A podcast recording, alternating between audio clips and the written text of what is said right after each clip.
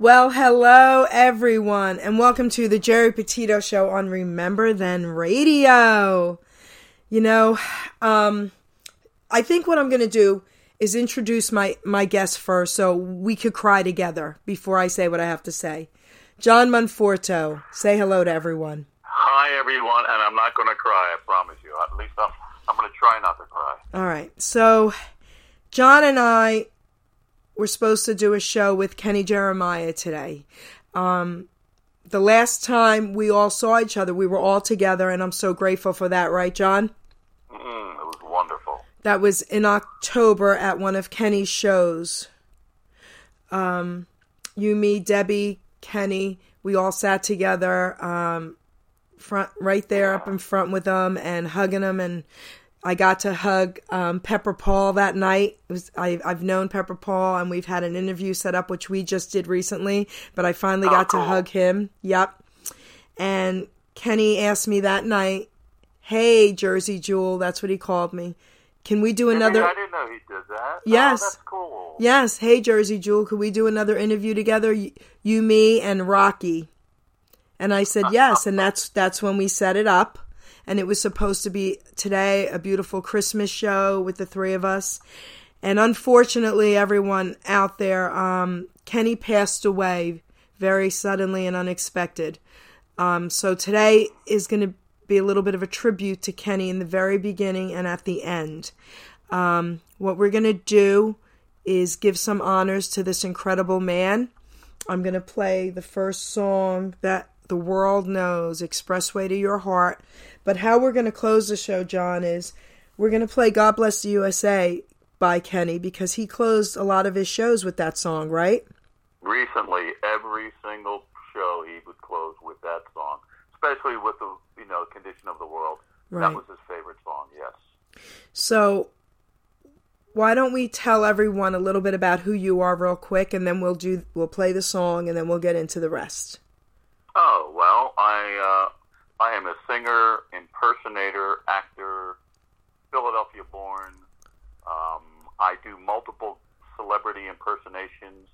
My my famous ones are the uh, Rocky. I'm the official Rocky for the city of Philadelphia. I'm a premier Elvis entertainer in the tri-state area of uh, Pennsylvania, New York, and New Jersey.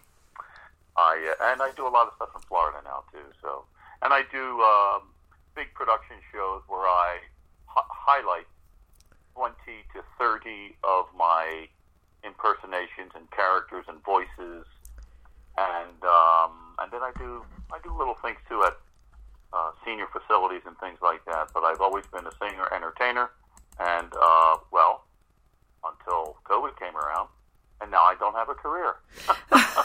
you know, I want to I want to say something to everyone out there.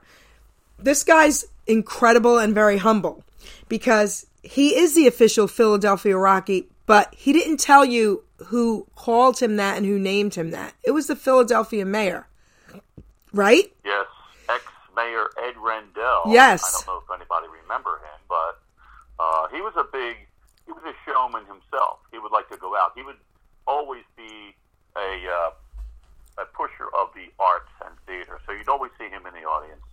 And whenever he was giving a speech, he would always like to have Philadelphia characters at his side, like Rocky or some of the uh, what do you call those characters from 1776, like Ben Franklin and and people like that there.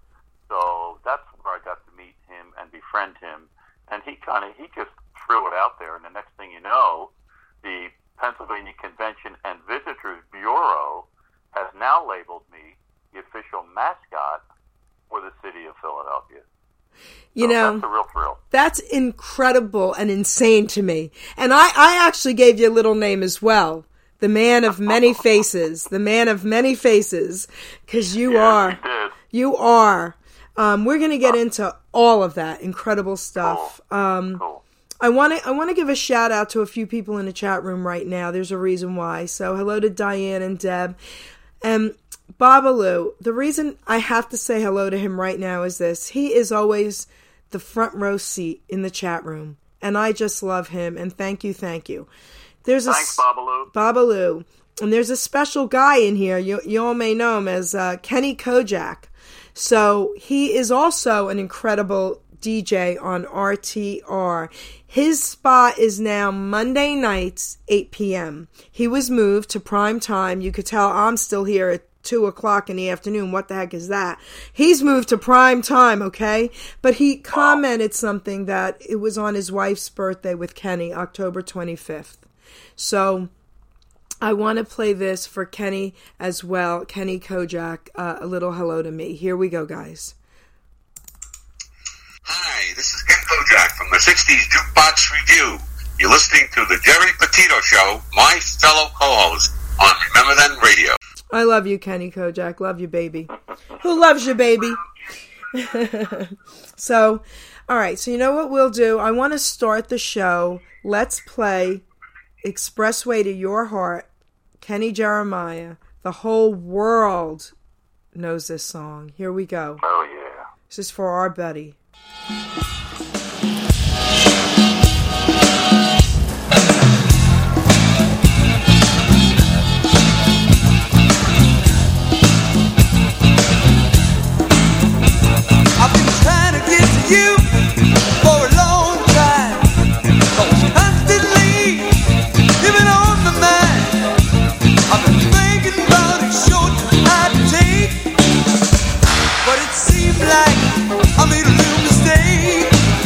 Well, I was wrong. Took too long. I got caught in the rush hour. Fella start to shower you with love and affection. Look in my direction.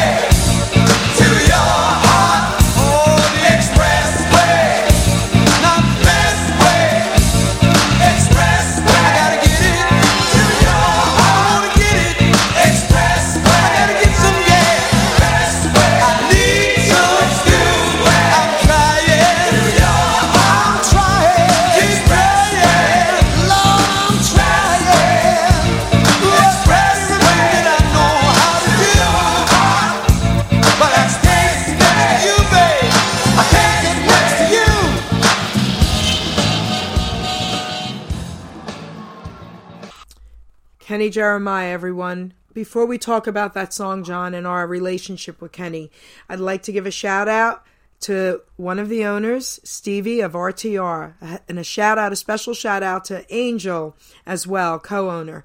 Um, Stevie's in the chat room, and uh, I want to give him a shout out because without RTR, we wouldn't have this incredible platform. RTR keeps all the artists' music alive, more so than any other internet radio station out there. You know, um, and through this pandemic, through this entire year, I'm going to just say this, you know, RTR has, I'm going to say the word save lives because they've kept everyone's spirits up through this music. So I want to thank you so much. I want to thank you so, so much. What do you have to say, John? Well, that song, I first of all, I agree with you and RTR. Thank you so much. Um, they really do keep it alive. They keep us alive. So I'm very grateful. Um, being in the music industry, you know, at least having something to listen to and to get excited about. So Yes. um, that song, I don't recall that version. That must have been a remake by Kenny. So that was with Full House, and that was the one that Pepper Paul sent me. Ah, Yes. nice. That was beautiful. It was awesome, right? Yeah, you know, I have to tell you uh, a real quick story. I grew up in the seashore community of Wildwood, New Jersey, and the year that, well, I'm sorry, the year after uh, Expressway to Your Heart came out, they were performing in Wildwood, and what they did was the whole group rented a house right around the block from where I lived. Wow. Yeah, and you know everybody around the community is buzzing. Ooh, the soul survivors are this. So I used to just stand there as a little kid. I mean, Kenny was what, maybe like ten years older than me. So I'm standing there as a little kid, look, just staring at the house. Maybe I could get a glimpse of one of the soul survivors coming out, and that's the first memory I have of that song and that group and Kenny Jeremiah. It's really cool. You know, um, of course, you know, we used to have clubs in my town in Hamilton, New Jersey, and we had all these dance clubs. We had like four of them. So each one was a specific night where everyone would go. So Wednesday nights, everyone went to this one. Saturday nights, everyone, you know, and that Yeah. song played every single night. And and the memories were just, you know, but I want to say thank you to you and Debbie, and this is why. I actually got to meet Kenny Jeremiah for the first time through you guys. Yes, I, yes, yes, I remember. Okay, cool. And what you did for me that night was incredible, and I'll tell you why. Because I already had his interview set up, we've already spoken, mm-hmm. and you invited me to your show, and you put me at this special table, and I sit down, and he's smiling at me, staring at me with his eyes. You know that you know how he does his eyes, right? With this with this funny grin and and I'm staring at him and you know me, I just smile back and like, "Hey," you know? And all of a sudden, I looked at him and I went, "Wait, I know you." And he goes, "And I know you." And I went, Kenny Jeremiah. And he went, Jersey Jewel. And I went, oh my God. So of course I jumped up, hugged him, you know?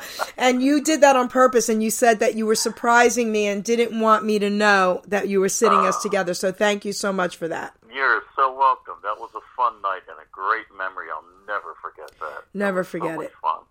Yeah. He used to talk about that night all the time. Ugh. That was. I think that was the no. That was the second time he came to see one of my shows, but it's the first time he saw all the characters. Oh. Well that Yeah. well that night you came out you got me up and introduced me. You got him up and made him get up there and sing his song with you. I was on cloud 9 for the rest I'm still on cloud 9 about that night. thrilling. Believe you know, I don't. I used to. I listen to people talk just like we're talking now, and you hear them talking about someone famous, and you think, "Oh boy, that must be cool." Kenny Jeremiah was so down to earth Yes. that you felt like you were you knew him forever. Forever. No airs, no nothing. I mean, he's he's there. He's got his arm around you. He's talking about you. He's buying you drinks. He, he's like a like your best friend, and you you could have just met him. You know, um, I'm going to share something with everyone out there that you and I and Debbie know about, and we've talked about it since. Um, every time I ever called him, he picked up instantly. Never once did he not pick up, and, and he would say, Jersey Jewel, you know? And I'd be like, Kenny, Kenny Jeremiah, baby, you know? And you as well, if you ever call, the same story. Well, right. that particular week, um, that he went into the hospital, we didn't know it at first. And I, I called him, you know, about the show. He didn't pick up. I left him a message. He never responded. I texted him twice, no response. I called you and I said, John, something might be wrong. And you said, let me call him. And you did the same. And you called me back and you were the one who told me because he, he didn't pick up as well. And Yeah. it was just heartbreaking. And um, so tell everyone out there your friendship with him and what he meant to you. Oh my gosh. Well, you know, Kenny and I uh, became friends. It wasn't that long ago. I'd say, I'd say maybe about three to four years ago. I met Kenny for the first time, and I met him from. Um, introduced me to Kenny. Oh my gosh. Oh, basically, I was doing. I was going out singing at you know Patty Latanzi and Bill Yes. Carlucci. Yes. I would go and sing at their shows every Tuesday night, and they would air it on Thursday. And then through them, I found out that Kenny was actually doing a show at another club. So Kenny, or they talked to Kenny, and Kenny said, "Oh, tell him to come here. I'll let him sing." He didn't even know me. He didn't even know me. Okay. Okay. So what does that say about this guy? Right. So I go there, and he, we, I get on the stage, I sing song, and he's talking to the high heavens about me. And he, I said, Kenny, he said, no, man, he said, you listen to you. Next thing you know, he had a radio show. He interviewed me on his radio show, and he played that song I told you about, Right. that Elvis song that I do. Right. And he said, John, I had never heard this song before, and I love it. The next time you perform at my club, I want you to do this song live. Well, before we tell everyone that song, we will play it first. I want to tell I want to tell everyone a little bit about my friendship with Kenny as well. hmm And Sure. again, thanks to you for that night. I'll never forget that night uh, of meeting him through you.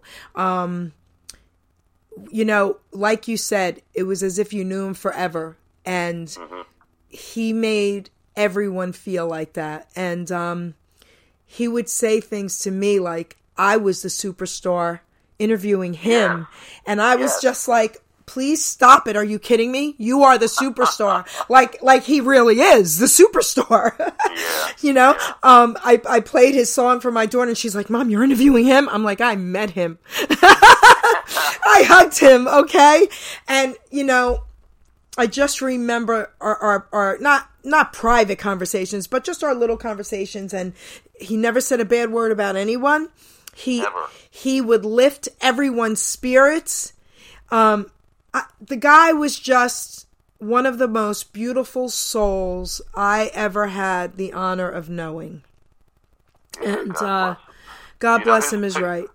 His picture, his 8 by 10 photo, is on our Christmas tree right now. He's smiling down at both of us. And uh, I miss him. I really do miss him. And um, I'm sure he's singing up a storm up Yes, there. yes. And he's jumping. He's you know when he would perform, he would. uh, That's a, that's a cute little story I want to tell you that he told me Okay. uh, about two months ago.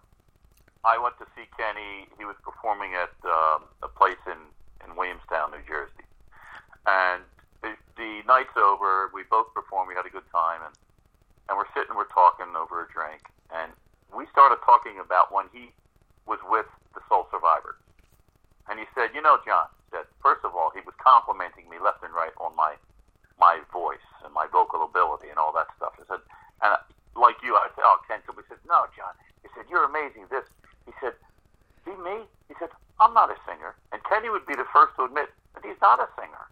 Oh, Uh, no, Kenny is not a singer. he's an entertainer?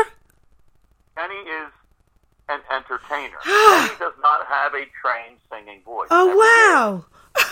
And one of the stories he told me, they were doing a big concert somewhere. I forget where it was, but it was a big concert. They were already the Soul Survivors with a couple hit songs. And they had to do a whole set. And they went out there, and Kenny used to jump around all the time. If you watch him perform, he would jump on a chair, he'd be running over here, and he was always jumping around to make up for the fact that he didn't have a singing voice. So the group didn't like that he did that, jumped around. They felt it made them it made it look less professional.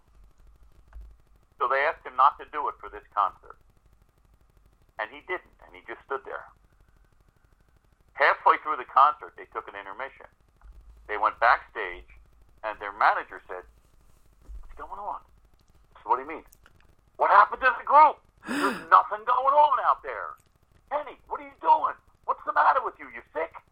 He says, No, I'm not sick. He said, We we decided and he didn't even say they said it. He said, We decided that we would like to, you know, just perform like a regular group and, you know, no antics or anything like He said, Oh, really? Get out there and do the antics. or you're not getting paid That's great. and they went out and the people started cheering and it really kind of saved the show a little bit.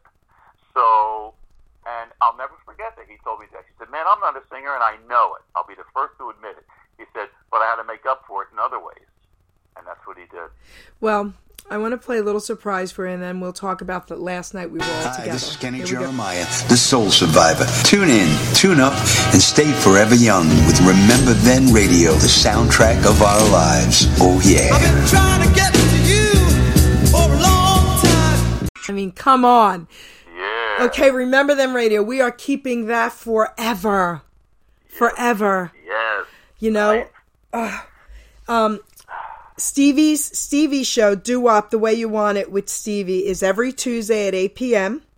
And Angel's show, Vault of Memories with Angel, is every Sunday at 8 p.m. And of course, they love Kenny. And so we are keeping that from Kenny Jeremiah forever. nice very Oh. nice So the last night we were all together, and I thank God for it again. Um, it was in October at his show, and he was jumping off of chairs that night. uh, okay, I took videos. I mean, remember? yeah I mean, Kenny was Yep. was Kenny 76, 77? How old was Kenny? 77? i thought he was 77 Yeah, 77. Jumping off of chairs while singing and entertaining us.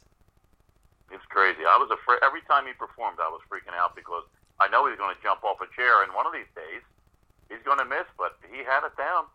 You know, Stevie's t- typing to me in the chat room. Um, again, Stevie, the owner of RTR, he's saying Kenny only lived a flu- few blocks from them.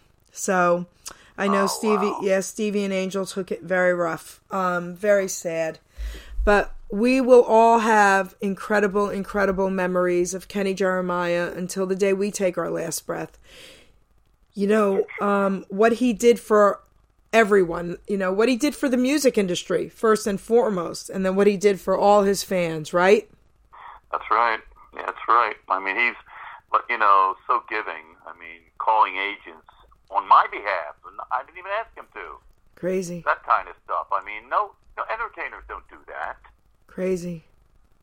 So Well, again, I just want to say rest in peace, Kenny Jeremiah. You will be forever missed and forever loved. And thank you for all your services. I love you, Kenny. We will we will end the show with his song God bless the USA. So guys, you want to stay tuned for for this entire show. Now we're going to move on to Rocky baby. How you doing, yo? Yo, come on, you spring that on me like that. Come on, Geri. How you doing, huh? I- I'm doing good, Rock. How you doing? Well, not too bad, you know. Adrian, she's not home. And uh, Butkus is outside, right? And Cuff and Link, I already fed them, so they're kind of like sleeping. And here I am, doing nothing, looking at Christmas lights, and wishing that, you know, I had maybe a picture of raw eggs or, or the gym was open or something like that. Cheese and crackers. So, um, you know, I can't even be serious. No, you, you can be serious. Come on. All right, so then I'm going to play something for you, Rock. Okay, I'm going to play something for you, um, and then we're going to play an Elvis song, one of Kenny's favorites. But I want to play something for you right now. Here we go.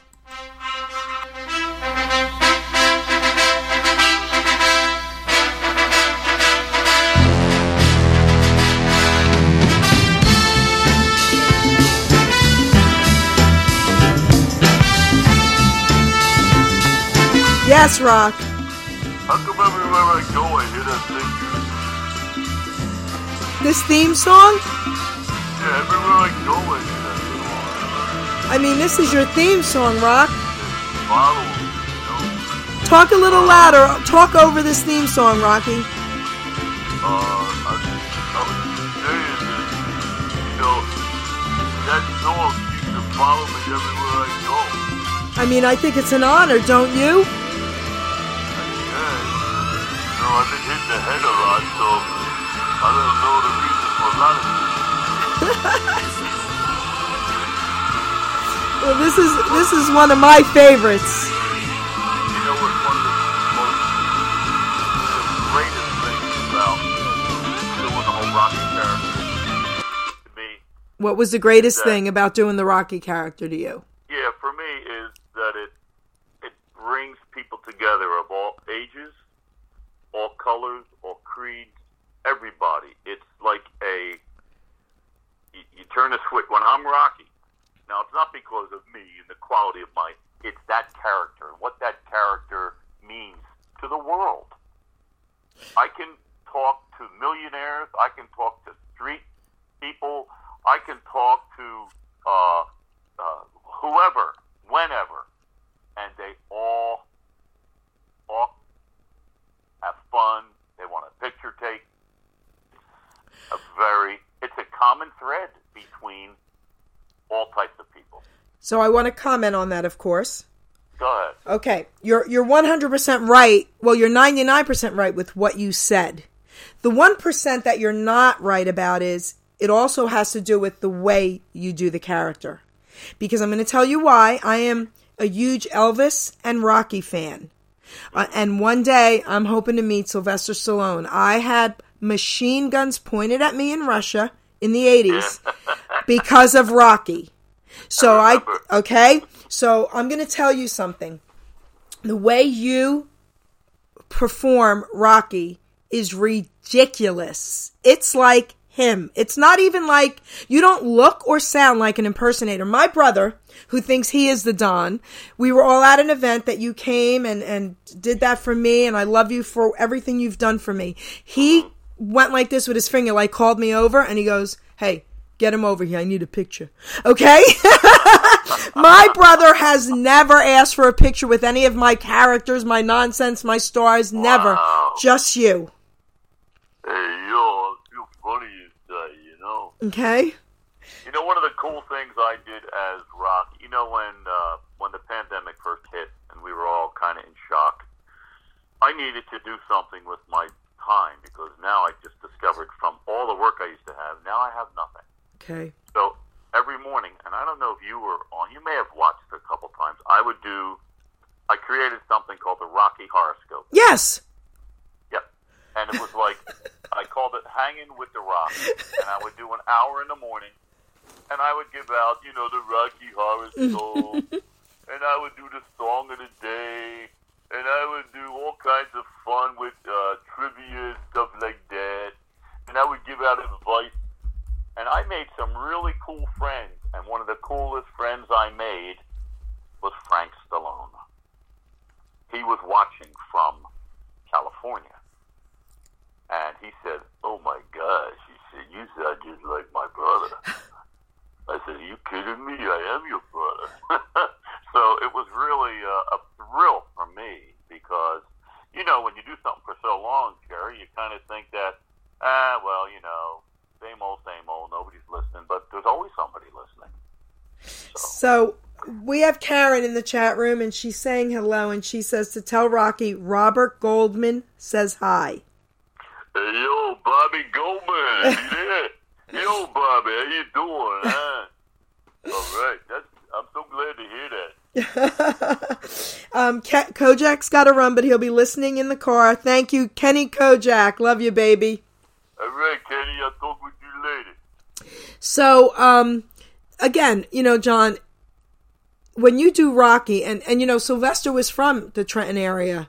I mean, his brother uh, was from the Trenton area. So, here's my thing. You know, uh, let's get an interview, baby. Like, work your magic. You'll be I my am. Co-host. Working on it. You'll be my co-host with Rocky, please. All right. Hey, I'll make. I will try to make it happen. We got to make this happen, man. I mean, I almost got killed for the guy, okay? Well, that in itself, that should be enough. Right? Don't you think? Oh Yes, my gosh. I do think. All right, so work on it, work on it. All right, so now right. let's play one of Kenny Jeremiah's favorite songs, Elvis songs, which is actually one of mine as well, and probably the rest of the world, because this song is one of the most beautiful. And so you're singing this, correct? Yeah, I did a. Um, I was talked into making an Elvis album by not only my wife but some of the people that I've been performing for, and uh, they said, "Well, you can, you know, make an album, but at least you'll have it when you give it to your children, or when you pass, it'll be, you know, kind of like in the the history of John Monforto." I said, "Well, you know what? That makes a lot of sense. Let's try that." So that's where this came from. Okay. And before I forget, Kojak would love to get a drop in promo from you for RTR, and I promised him it will happen. Anytime you want, you know that. All right, baby. So here we go. John Monforto's Elvis version of Hurt. I'm so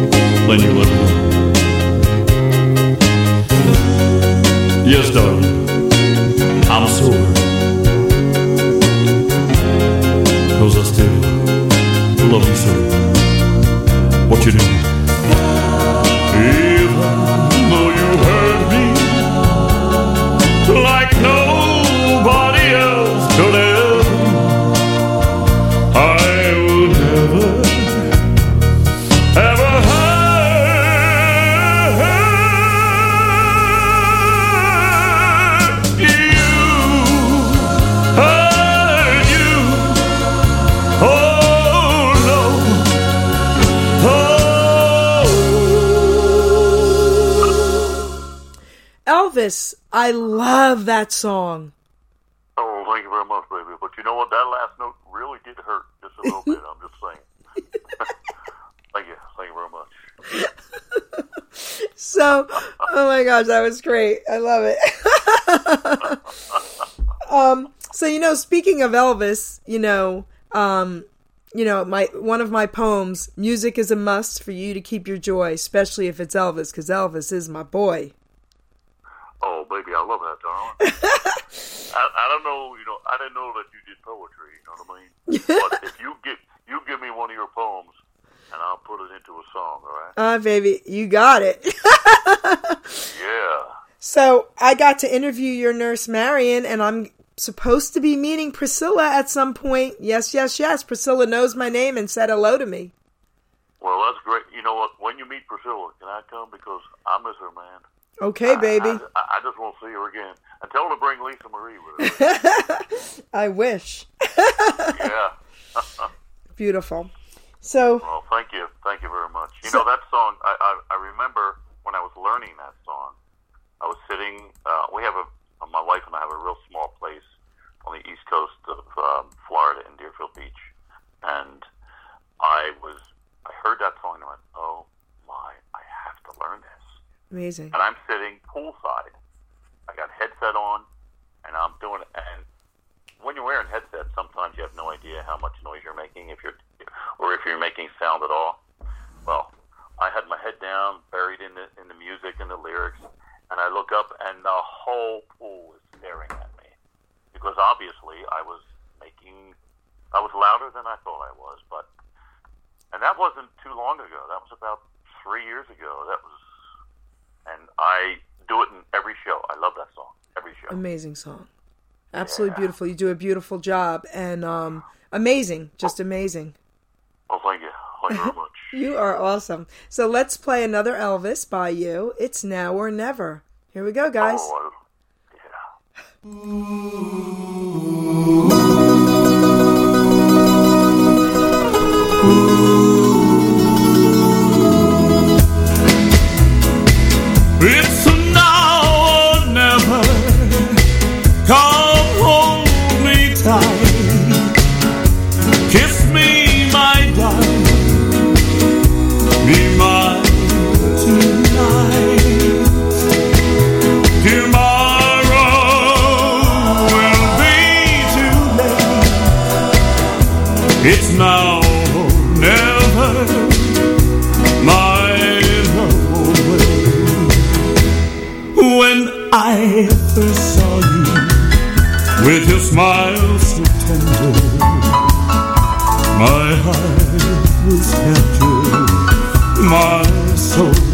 surrendered.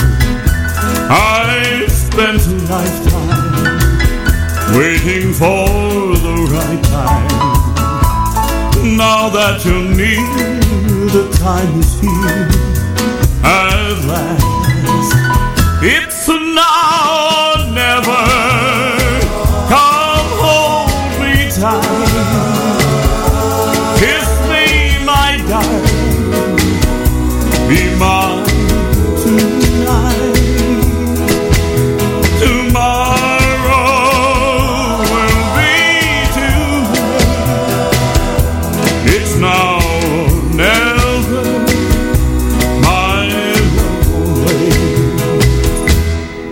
Just like a widow, we would cry in ocean if we lost true love and sweet devotion.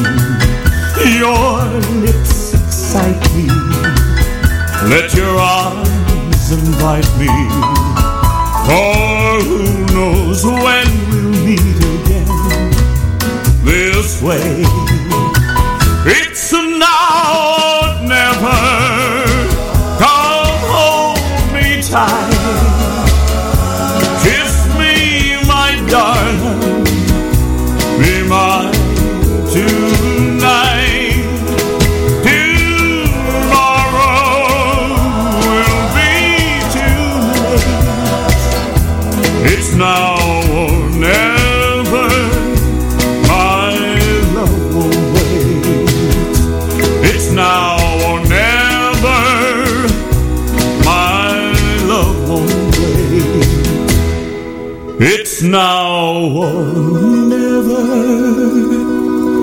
My love won't wait.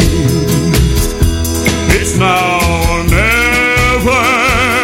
My love won't wait. Awesome, awesome, awesome. Oh, thank you, thank you, thank you. Oh my gosh, I love you. you know, when I when I'm performing as Elvis doing my show, first of all, no matter what show I'm doing or what character I'm doing, I love putting myself right out there in the audience.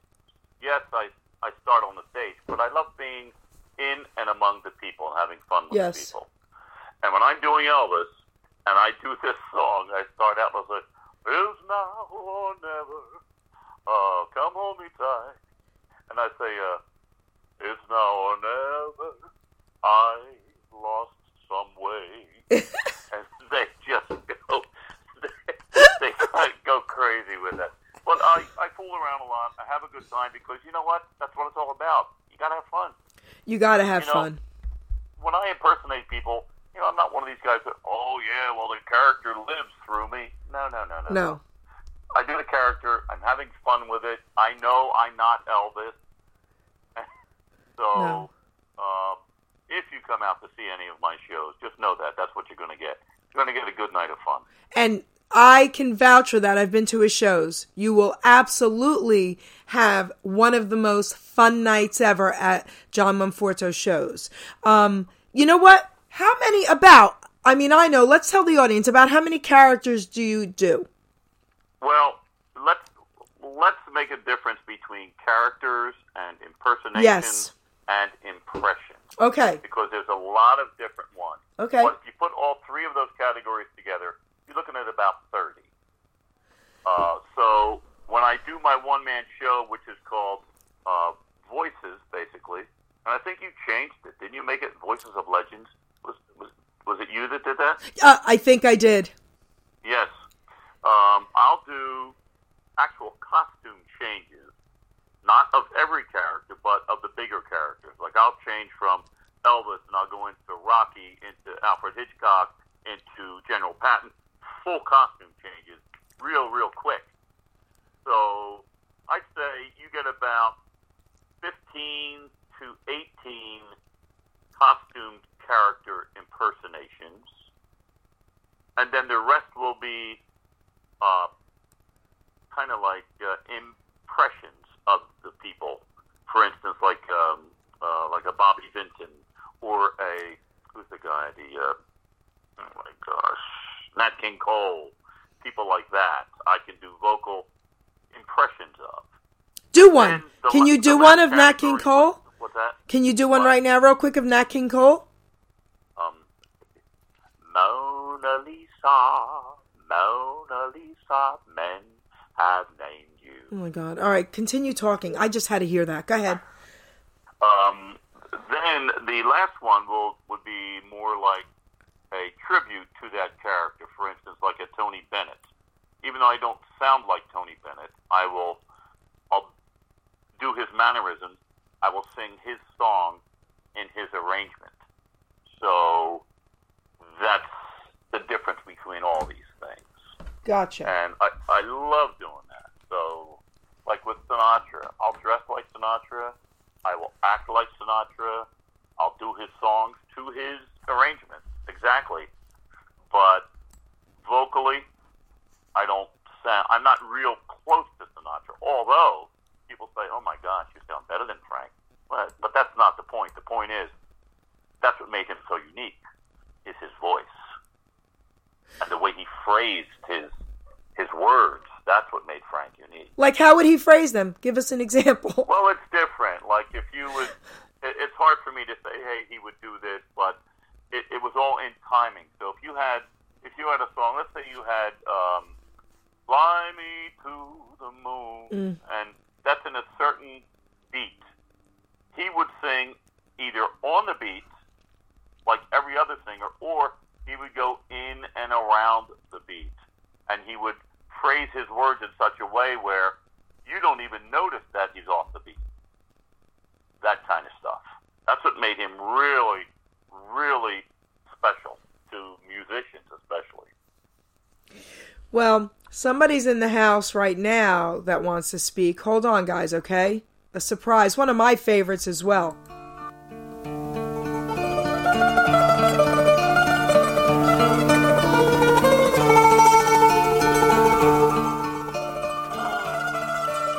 Hi.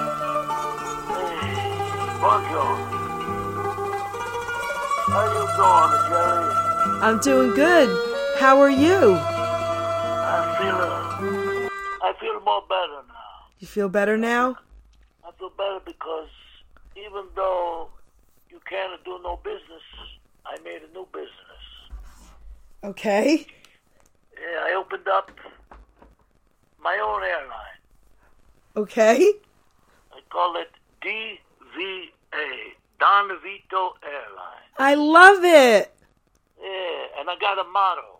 Uh, the motto for the airlines, you know, like TWA with the, whatever, Delta, uh, Wings to the Sun, things like that. My my motto is, hey, I'm flying over here.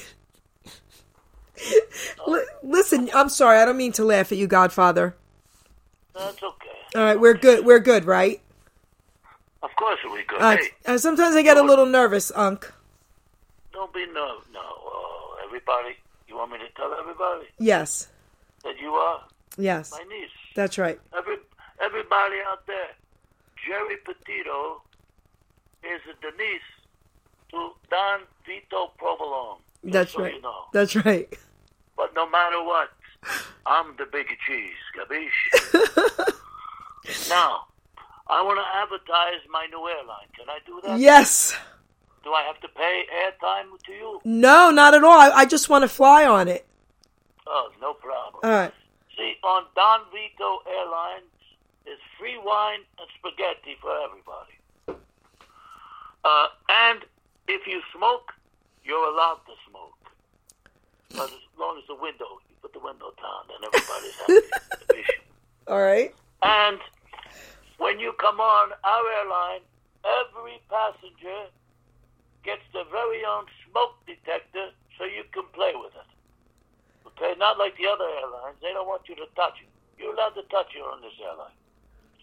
And we don't have the flight attendants. All we have is Vito. If your seatbelt is not fastened, Vito will fasten it for you. It may be around your neck, but still, it'll be fastened. And uh, we fly everywhere, so don't worry about it. You go. We fly everywhere, and you can get off the plane anywhere and anytime you want. We open the door, we push you and your luggage right out, with a parachute, of course, with a low price of five thousand dollars. Okay, and we have cheaper, but they're used, so don't worry about that. So uh, anybody who wants to come on the airline, call her Geri. She'll take care of it. Am I right, baby? That's right, Unc. And Uncle Provolone, we also have red wine. Karen was asking. It would probably be all red wine, right? Uh, well, yeah, mostly red wine, Yeah. but also vino is uh, is the best. Yes. And it's from my vineyard.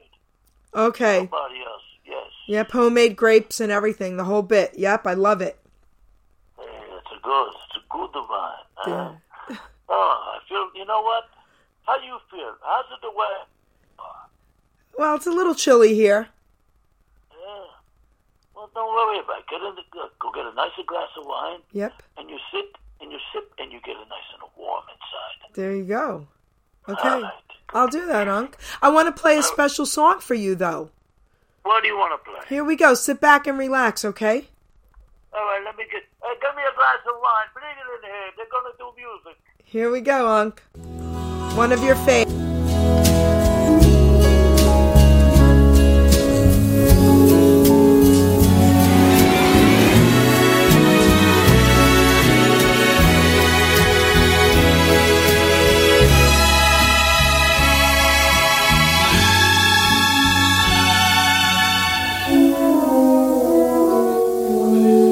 You're so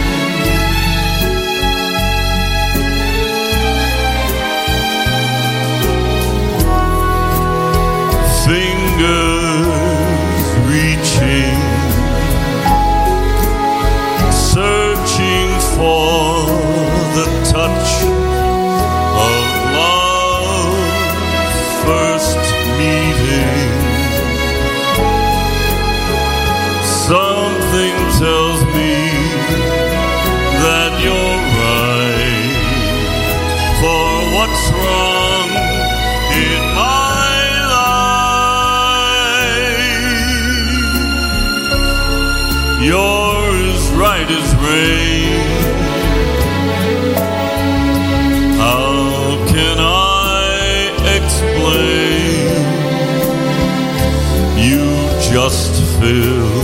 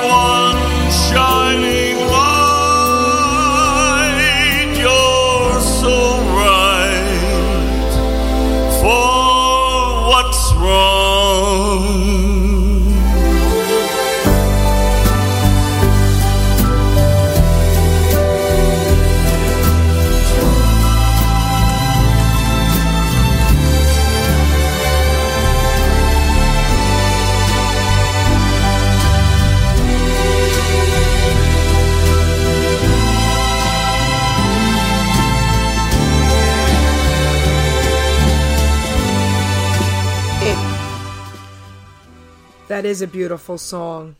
Oh my goodness. Hey, older broads, they love to hear that kind of stuff. Gabish. tell us what this song means to you, and, and tell everyone who the singer was. Well, that's a, that's a beautiful song that I've only heard one uh, singer do it, and that was Sinatra. And uh, it's absolutely magnificent. And the first time I did it, uh, I was actually on Patty's show, Patty uh, Yep. Billy, and I surprised my wife. My wife would always come, and she would videotape stuff that I do, and I sang the song, and the first time she heard it. She was sobbing, Geri. And at the end, if you notice, there's a lot of music, but there's no more singing. So instead of me standing waiting for the song to end, I went down into the crowd and I grabbed my wife and I just finished the song dancing. And she she doesn't want me to sing it anymore because it, she just can't help herself. Oh, That's the effect that it has on her. See, it's you know we. I don't know if I want to get into all the history of Debbie and I, but it it says all the things that you want a song to say to people who have been through what we've been through. oh, that was beautifully said. Thank you. That was beautifully said. Yeah, thanks. So I, you know, without getting into anything, Right. Um, so that's the that's that song, and I love singing that song, and um, I wish there was an opportunity to sing it again. You you you know what? You will have that opportunity to sing that song again. Well, I don't know, Geri. I mean, I don't. You know, I'm not a naysayer. I've never been that way before, but the whole entertainment industry is completely gone for people like myself who had, you know, careers going out and singing to large groups of people I know. in small venues and big venues. That does not exist anymore. And from what I'm hearing, in that community, even out in Vegas, where I have some friends, they're not expecting to see that back again until 2022. So, you know, we have to live. So I don't have, and I, look, I'm not saying it for any other reason other than I have to kind of shift gears. So now I'm doing, you know, what construction work, really, Okay, but trying to put food on the table. right, but listen to me. But you're only shifting gears for a while, and it'll come back. We have to we have to hold on to that. I hope so. Yeah. Yeah, we I have hope- to look, hold on to that. I, I pray. I, Yes. That's all I can do is pray. That's right. So let's do another Sinatra song by you, Over and Over. I love it. Oh, this song. First of all, I've heard this song when I was a kid, and I think it's to a spy movie or something like that. But man, is this? Did you listen to this? Yes, of course. Do you do you uh, remember this song? I remember the song, but I don't remember a spy movie. I don't know what it's from, but it makes me feel like it because it's very. That intro is very dark. Well, go ahead, play it. I'm All right, so we we could have Googled that, baby. All right, so Yeah. let's play it.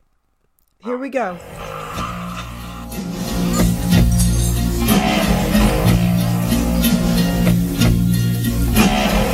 Over and over I keep going over the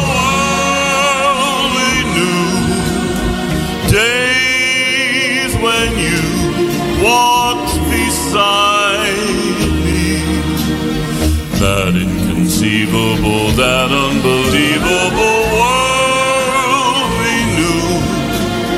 When we two were in love and every bright neon sign turned into stars, and the sun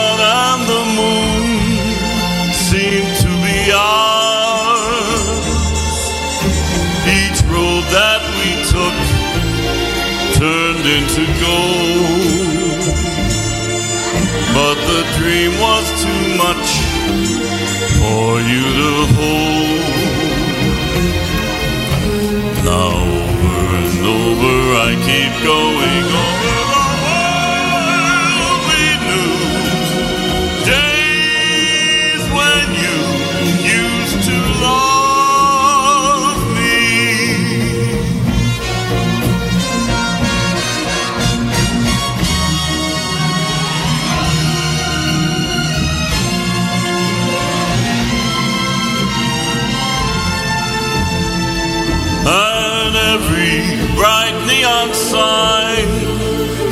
turned into stars, and the sun and the moon seemed to be ours.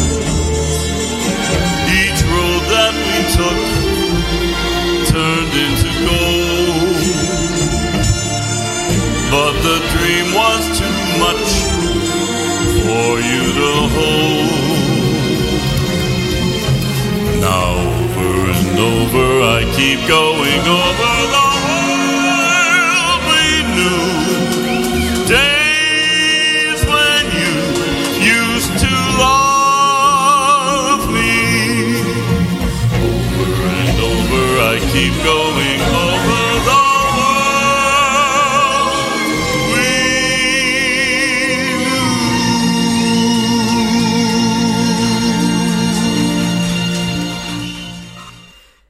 what's funny? I have to say something real quick. Well, first of all, you know I'm going to Google and find out where this song is from, but because you said that, it's like the power of the brain and the mind. I'm uh-huh. picturing like two men in dark suits in an, in an alleyway. But Yeah. but if you think about the words at the end, it's over and over of what's happening now. It's very appropriate for what's happening now. Oh my gosh, isn't it? Yes.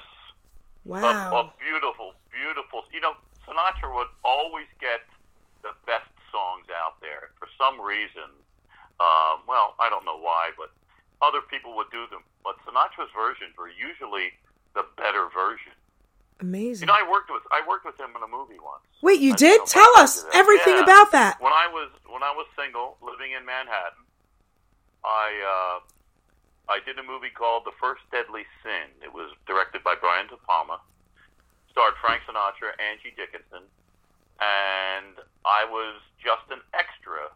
But I was in a scene and Sinatra in a gym, and Sinatra was standing right next to me, and my car was in the show as well. My car got more airplay than I did, just so you know. Listen, I don't really care. You can say you were in a movie with Frank Sinatra, okay? Yeah, yeah, that was the. And I do believe me. I, I do, he, he doesn't know who John Monforto is, but that's okay. Oh, honey. Fine, and it was great memory.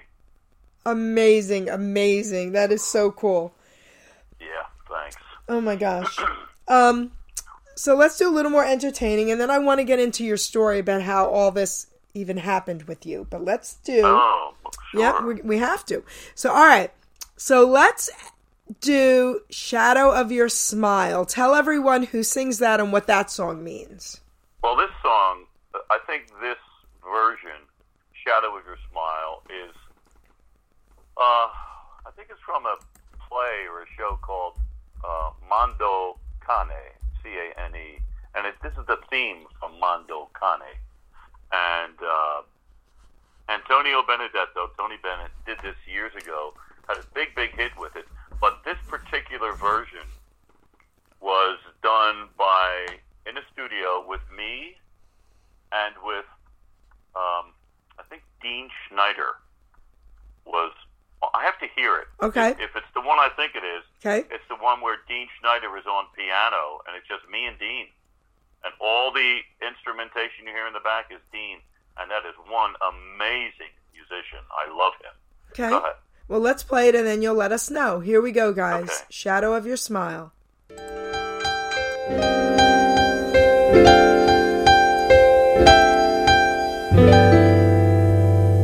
One day we walked along the sand. One day in early spring, you held a piper in your hand to mend its broken wing. Now I remember many a day and many a golden mile the echo of a piper's song, the shadow of a smile,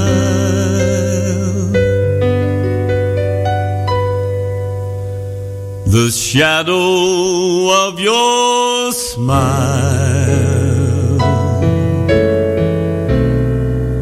when you are gone. will color all my dreams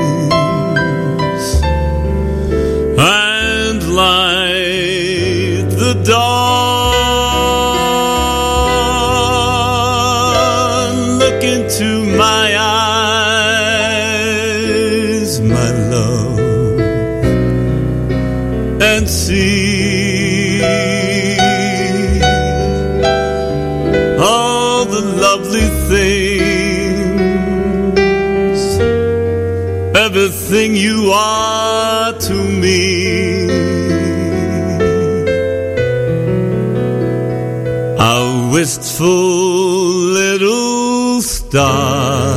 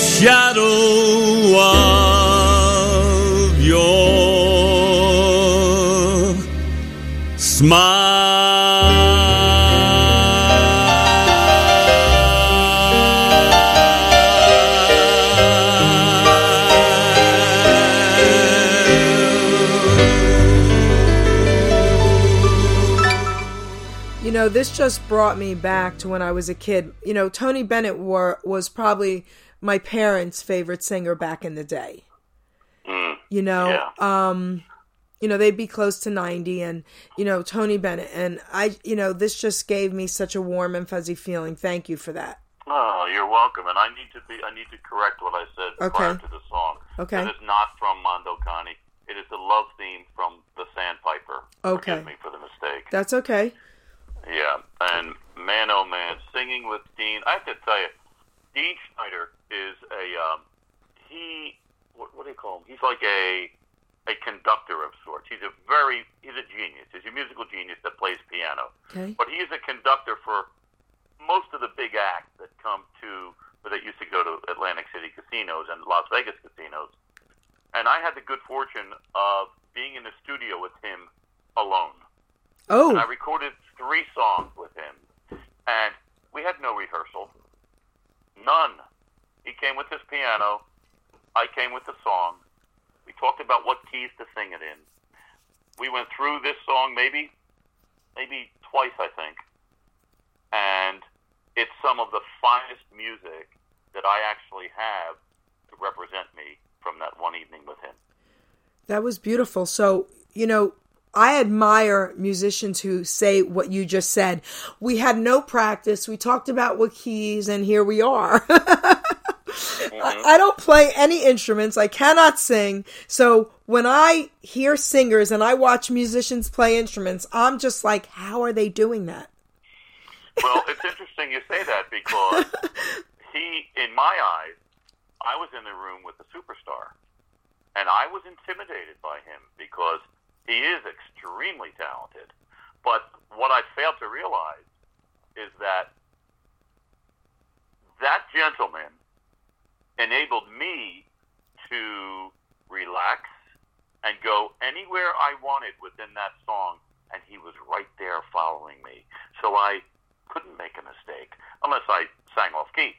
But I couldn't make a mistake because he was taking me, leading me, and and taking me anywhere I wanted to go in the song. That's amazing. So it was just an absolute pleasure, and uh, he's he's still here. He's still around. I've actually seen Dean a little bit, and you should have him on your show. well, really excuse should. me, sweetheart. So let's let it happen. Yep, I can make that happen. And you and you be a co-host. Come on, baby. Hey, I do that, Rick. Come on, I don't be no coconut host. Come on. Rocky, you know I love you, and you you can be my co-host. all right, I do it for you, then, Adrian. All right. All You know you do look like Adrian.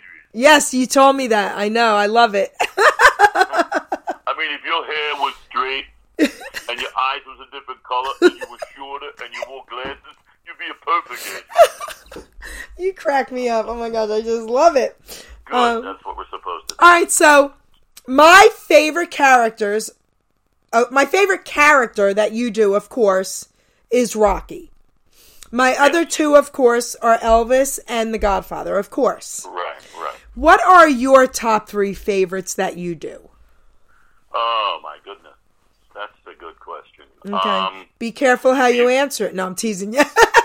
no, I know, but, you know, the three that you mentioned are the ones that I have the most popularity with. okay. But since but since I've started doing the one man show and introducing all the characters in the show, um, I'm you know I'm, one of them is standing out now, but no one really knows what that character sounds like, and that's General Patton. Wait, wait. Hold hold that thought for a minute. Patton? Wait, Yeah, because General. Patton call. Wait, he's he's on the other line. Hold on.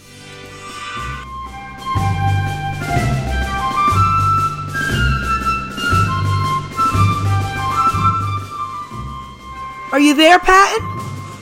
Who is that here? Who is this? This is Geri Petito. Wait a minute. You're talking about the Jersey Jewel? Yes. Well, it's my pleasure, darling. How are you? How are you? Well, I'm good. My tank is double parked outside, so I can't stay long. Well, But go ahead. No, but before I leave, I want to make sure I do my duty and say the Pledge of Allegiance. All right. But I'll wait. All right. Go What ahead. did you want to say? Well, I wanted I wanted you to say hello to my friend John Monforto, who absolutely loves you. But do the Pledge of Allegiance. Well, before I do, I want to tell you a quick story. You know, Yep. when most people think about General Patton, they uh, they think that I come from a long line of military men in my family. They couldn't be more wrong. See, my father was a cobbler. He made shoes. but he made the best shoes in this man's army. And if you served under me, and you were lucky enough to get a pair of my father's shoes because the army commissioned them to make shoes for everyone who was under my command. Wow. One of the more greater things is today, if you're still around, you can brag about that. You can say that you actually have a pair of genuine patent leather shoes. now, do what we're supposed to do and say the Pledge of Allegiance. Let's do it. Are you ready? Here we go.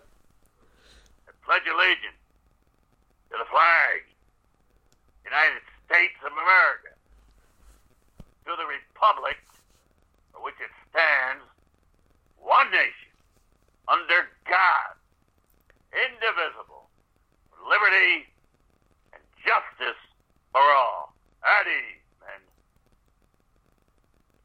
Now say say hello first of all to my friend John Monforto, and I want to thank you for that because I was actually I had my hand on my heart and I was actually looking up. So thank you for that.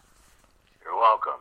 And who is this John Monteforto? What's his, is? Monforto, say hi to J- John. Say hi. Hello, General. It's a pleasure to meet you. Did you serve in the war, son? No, I didn't. I'm not talking to you. Well, I'm sorry, sir. No, don't worry about it. Get him off the line, Geri. I don't want to talk to him. All right. Well, General Patton, I'm actually interviewing him, and he loves you. So I'm gonna have to say goodbye to you right now, okay? And thank you for calling in. All right, don't forget. Thanksgiving. It's a very important day. It's my favorite holiday. All right. All right. God bless Awesome. God bless you too. That was awesome. you. He's nasty, that guy. Yeah, a little bit, right? But he, but he's still Yeah. awesome, man. Attitude. Well, you know, I like what he stands for. I think that's wonderful. You know, the United States, right, Pledge of Allegiance. That's wonderful. right. Patent leather shoes. me. He's making fun of me. Patent leather shoes. I like his. I like his attitude and the sarcasm, man. You know. That's a. I love doing that character, but I can't do it long, especially if I have to sing. Because of your throat. Yeah. It gets a little bit raspy for me, so I have to have a nice glass of red wine nearby. So, all right. So here's another little surprise. Here we go, guys.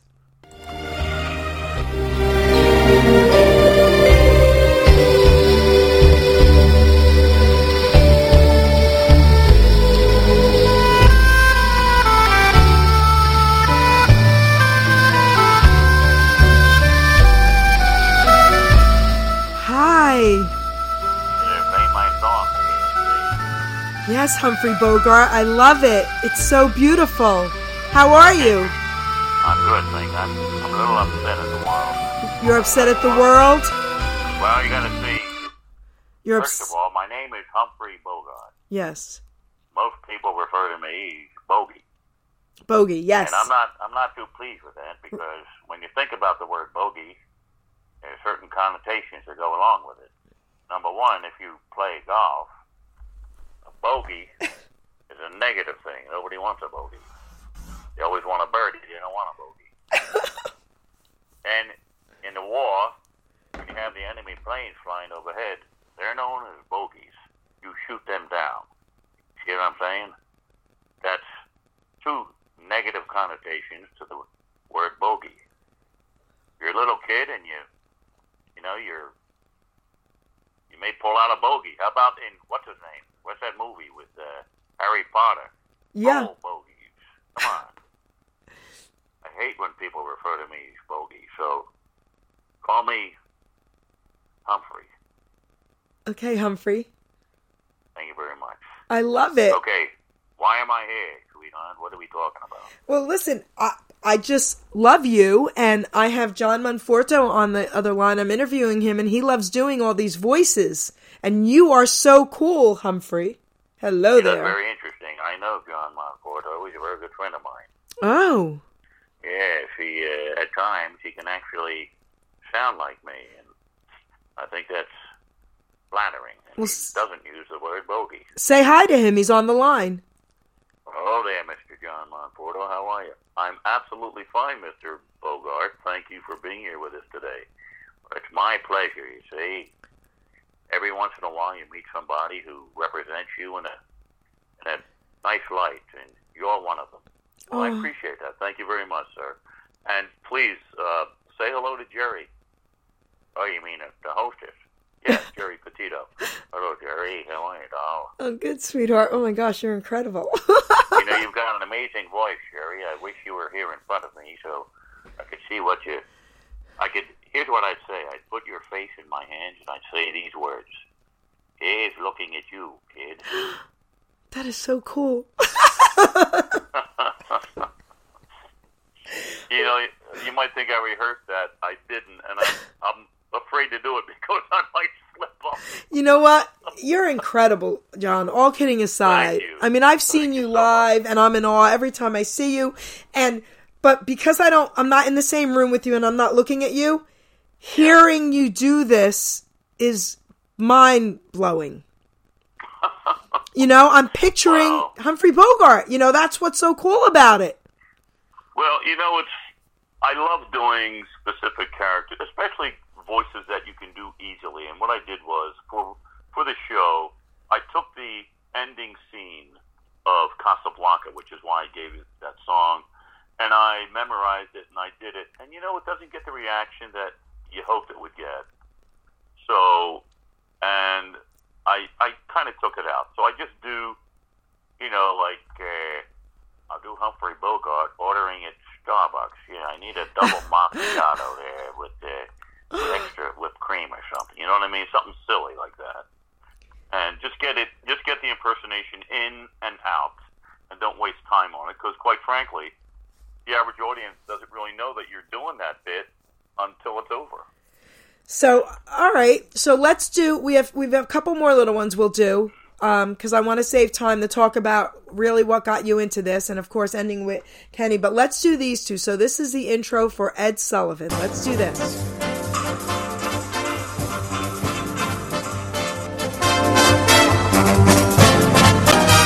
Please welcome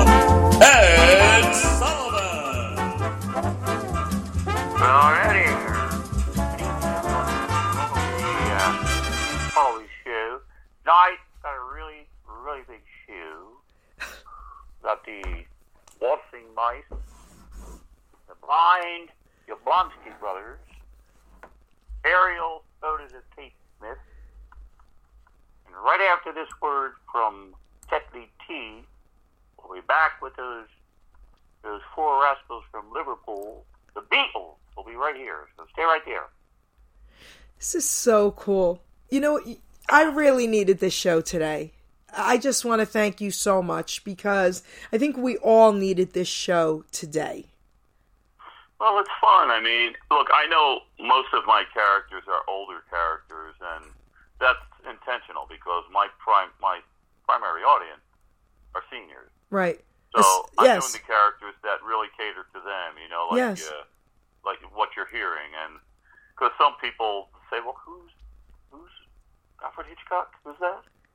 So you know, but I don't care because go to Florida, I can work for the rest of my life. That's right. And RTR, all of us are seniors. Every single one of our, well, not all, but we even have a lot of young people um, that listen to the show.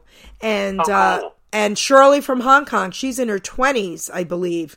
Um, I can't, if she's 30, maybe, I guess, but she's real young and she comes in and she, um, loves all this, so she knows it all. So we do have some young people that know them all as well. But our audience today, forget it. They're just like right now in heaven.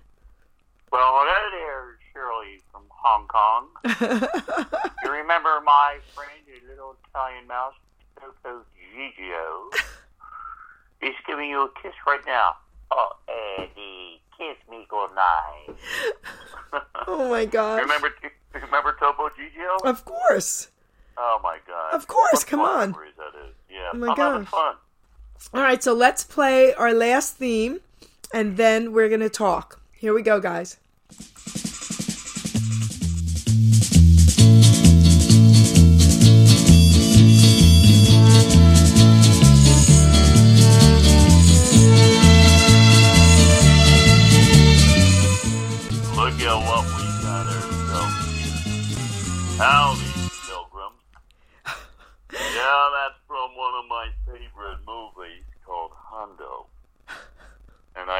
Want to let you know that even though I've got more than 200 pictures on the silver screen, you know, I never really wanted to be in motion pictures. You know that, don't you?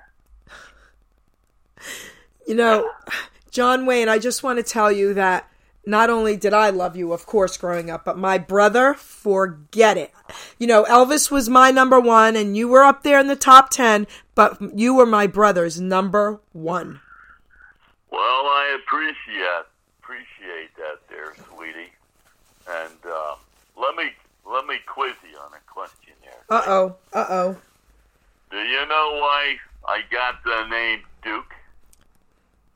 Um, no, I'm sorry. I used to have a dog named Duke, and I would walk down the street every day with him. And most people would say, "Hey, look, who's that kid with Duke?" so it kind of stuck where they called me Duke. That's adorable. Is it true? Yeah, of course it's true. Okay. Right? and another thing that's true that nobody knows about is, like I said before, I I never really wanted to be in motion pictures. I I always wanted to be a priest, but for some reason that didn't happen. But I made sure that we got school opened up for kids who do want to be priests. And all over the state of Iowa, they've got little tyke preschool. Get it? Preschool? Come on, darling. I'm listening to you and I'm thinking, is this true? That is not true. No, Okay, not good. true. Because listen, I you had me. You really had me there, focused. Okay.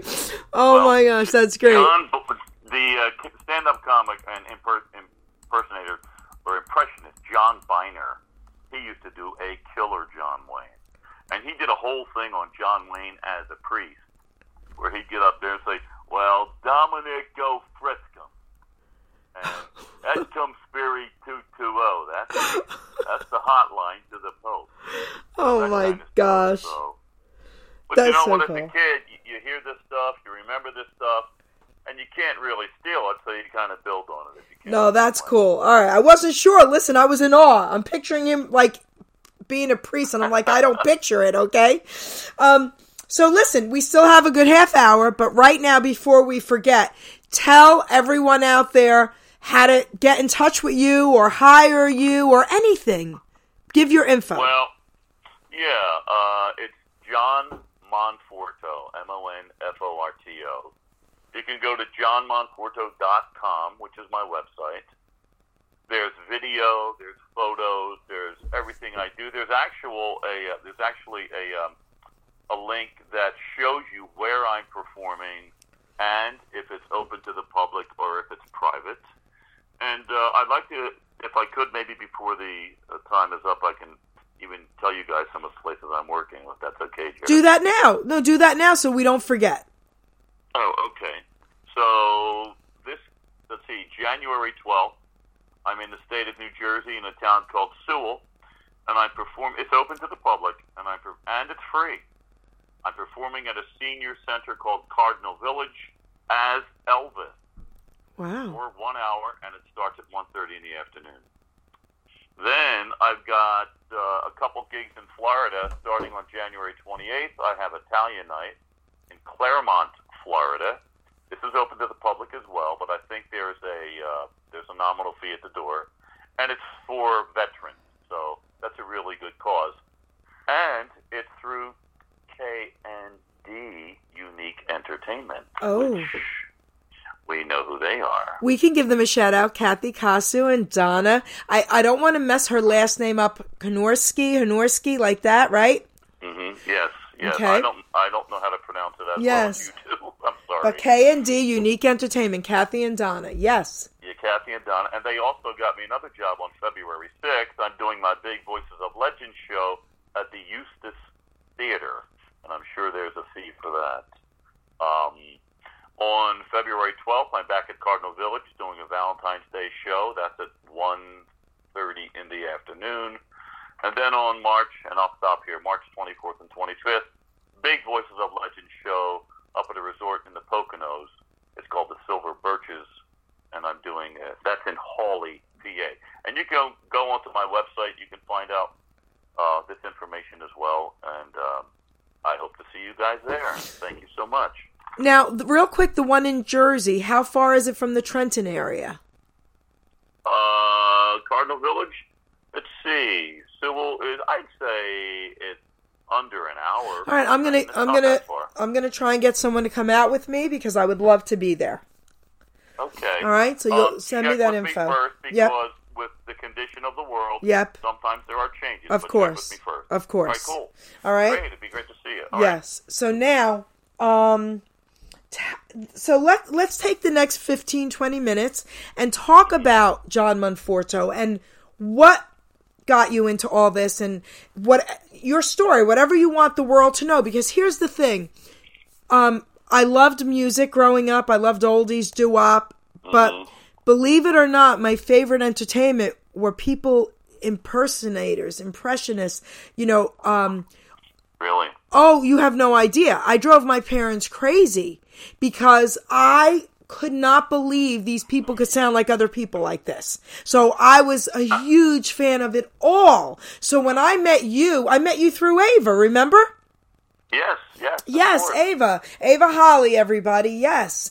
Um, and Hi, Ava. Hi, Ava. And, um, you know, I met you through Ava and I, I was just like blown away. We were sitting together and I couldn't stop staring at you. And I actually think I, s- I looked over at Debbie, your wife, and said, I'm sorry if I'm staring, but I can't help it. okay. So tell everybody your story, whatever it is. Let's hear it. Well, it's it's very interesting. Uh, as a young boy, uh, we lived in Wildwood, New Jersey. My father had we had a uh, two-story home, and within that home, we had two apartments in the upper rear. We had one apartment on the first floor, which connected to our living quarters, and we had a bungalow in the back. And it was 102 East 22nd Street and it was called the Three Sons because at that time it was my two older brothers and myself. My father used to work in Philadelphia, and we lived in Wildwood. So right there, that's about a hundred mile ride. So he would stay with his brother in Philadelphia, and all of his work. He was an electrician. All of his work was in the uh, Camden uh, County, Philadelphia area. So he'd stay there all week and on weekends he would come home. So on Friday night, Dad was going to be coming home probably around five o'clock. So my mother used to prepare by getting all three of us together and singing a song for Dad. Okay. That's where it started. That's so cool. So my then we would do at that time the chipmunks were real big. I love them. So we would do Christmas, Christmas, you know all that, and I was always Alvin. Alvin. We would- so we would go into. My parents realized at the time that I had a voice. Now, my dad was musical. My dad used to play saxophone. He played so well. He was asked to play full time with the Benny Goodman Orchestra, oh. but he he turned it down because he already had a son, and that's no life for Oh. family. That's what he said. Oh. But he always played sax. He would come home from work, drop his tools, and before he took a shower, he'd pull out the sax and he would just stand at the window and wail. And man, oh man, was he good. Wait, real quick, a question. Did he ever regret it? Did he ever regret not doing I don't know. Okay, I, okay. I would think when you have that much talent, and he really was very talented, that I would think there had to be some kind of reason. Yeah, he was so selfless. But go ahead. Okay. Oh. Yeah, and so, uh, and mom was a singer. Mom had a beautiful voice. She was compared to an old time singer called Libby Holman. She also was asked to sing with a touring band, but she, they're both from old Italian families, and a young girl was never permitted to go out and sing in a band in the Italian heritage. Mm. So my grandmother said, "Nope, you are not going to sing in the band," and she didn't. But I'm just saying that so you can see that there is music in my family, Yes. and it's in our blood. So Amazing. that's where it came from. My brother played sax. Another brother did nothing, but I was the singer.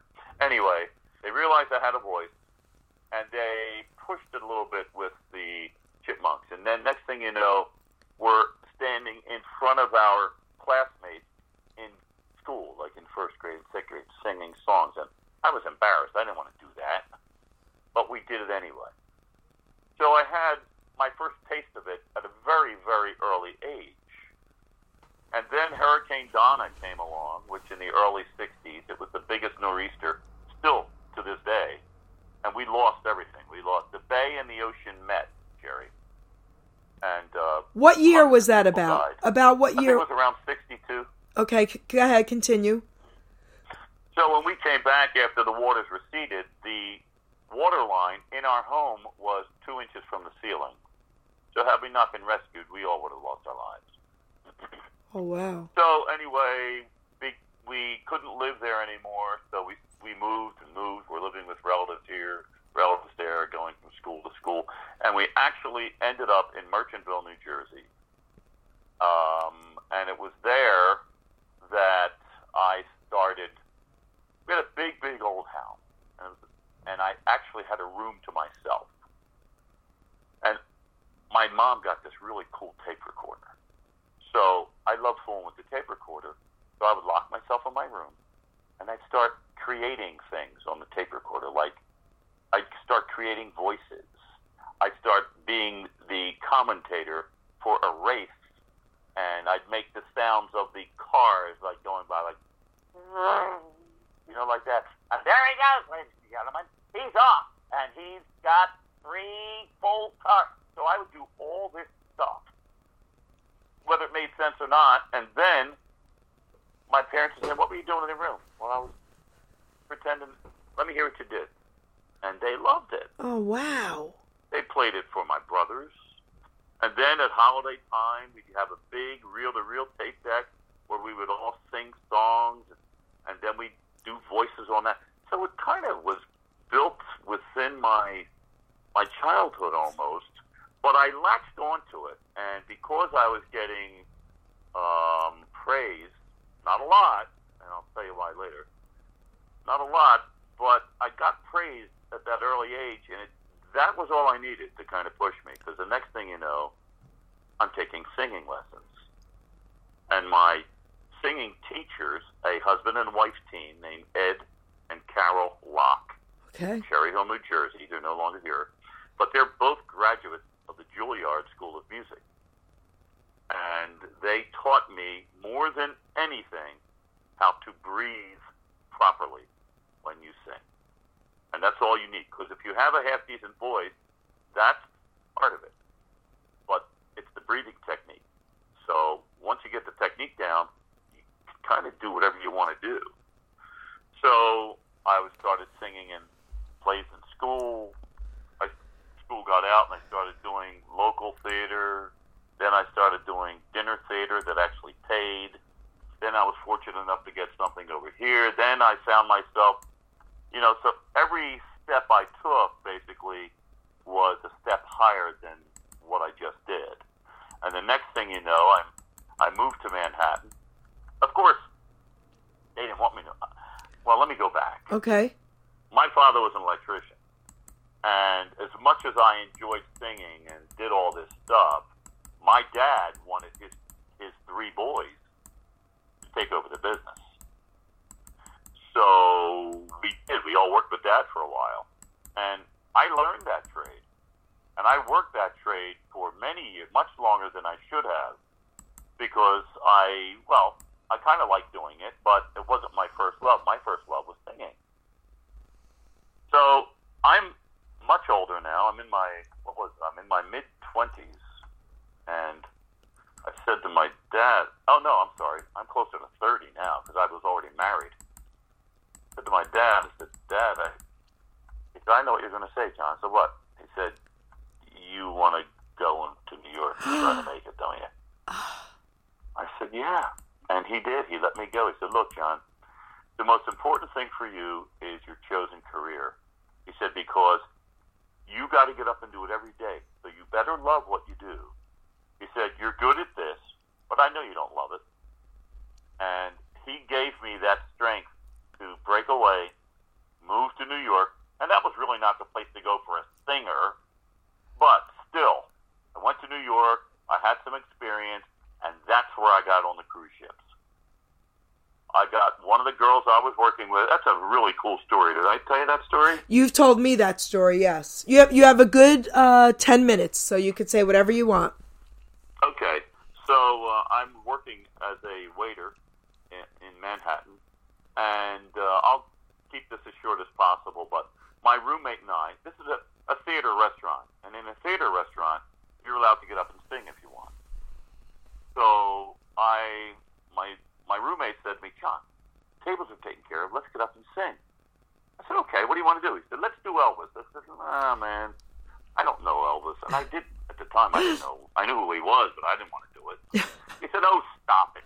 He said, look, move your legs like this, wiggle his legs. Yeah. He said, and when I point to you, you sing all shook up. You know the song? I said, yeah, I know it. So we do all shook up. Sitting in my section is a woman who worked for the cruise lines. Uh huh. What do you think she's looking for? Elvis. She's looking. She's looking for an Elvis. Yeah. Next thing you know, two weeks later, I'm being fitted for a jumpsuit, do Elvis That's so cool. on the NCL cruise line, and I was there for over a year doing it. And that's where my career, my professional career, started as an Elvis impersonator, and I'd never done it before. And and Debbie was a dancing girl, correct? Well, Debbie wasn't on there uh, from the get go, but we were dating Oh, okay. and we were engaged.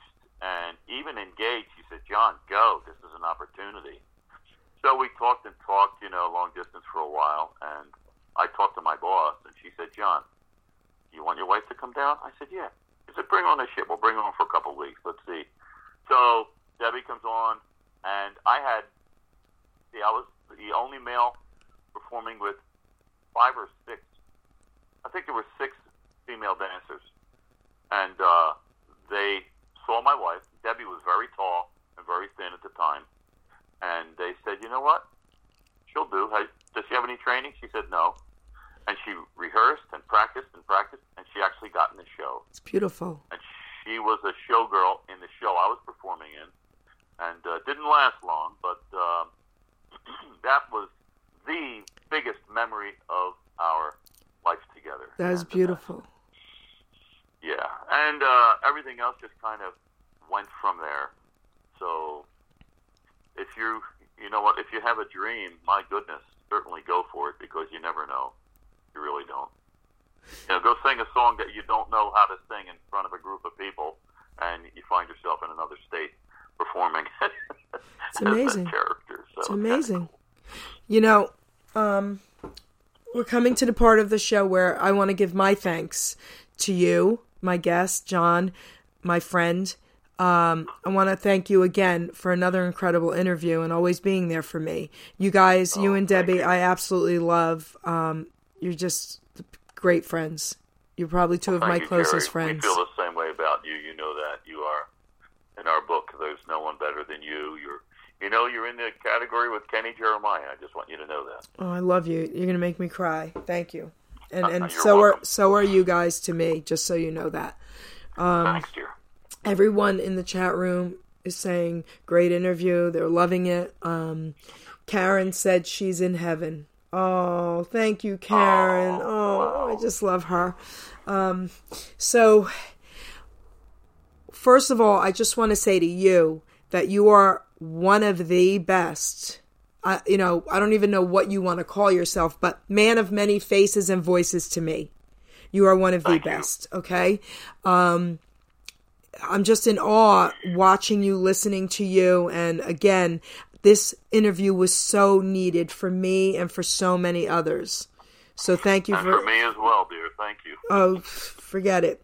What an amazing, amazing two hours. It, it's flying by. Thank you so much.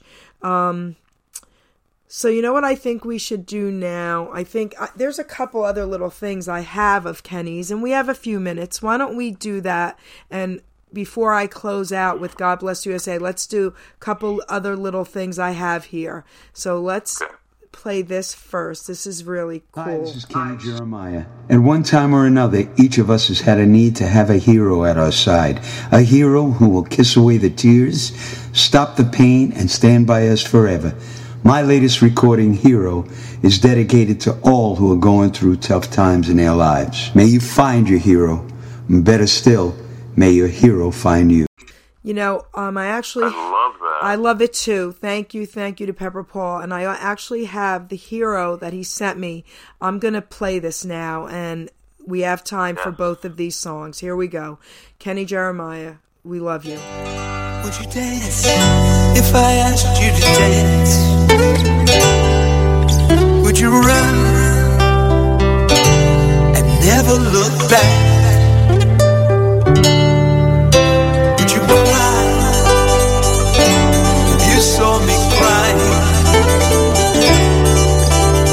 You save my soul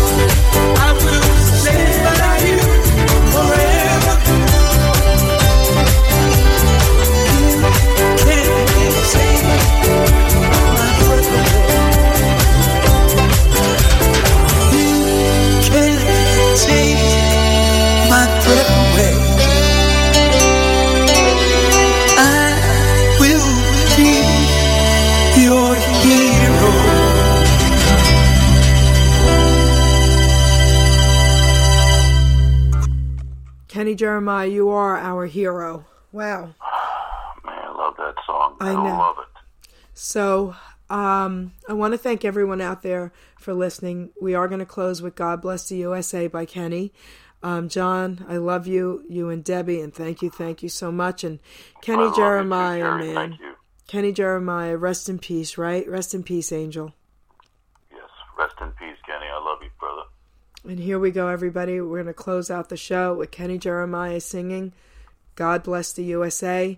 And this song he has sang closing most of his shows, right, John? Exactly. Okay, Exactly. here we go. This country is a great country. We're able to laugh. We're free. And we owe the veterans everything. I happen to be a veteran. I'd like to do a song in honor of the veterans. I'm going to try this live and I'm going to send it out to everyone who served before, after, who's serving now. So for you guys, happy Veterans Day. And for all of us, we thank you from the bottom of our hearts for the, the dedication and the service you've given this country.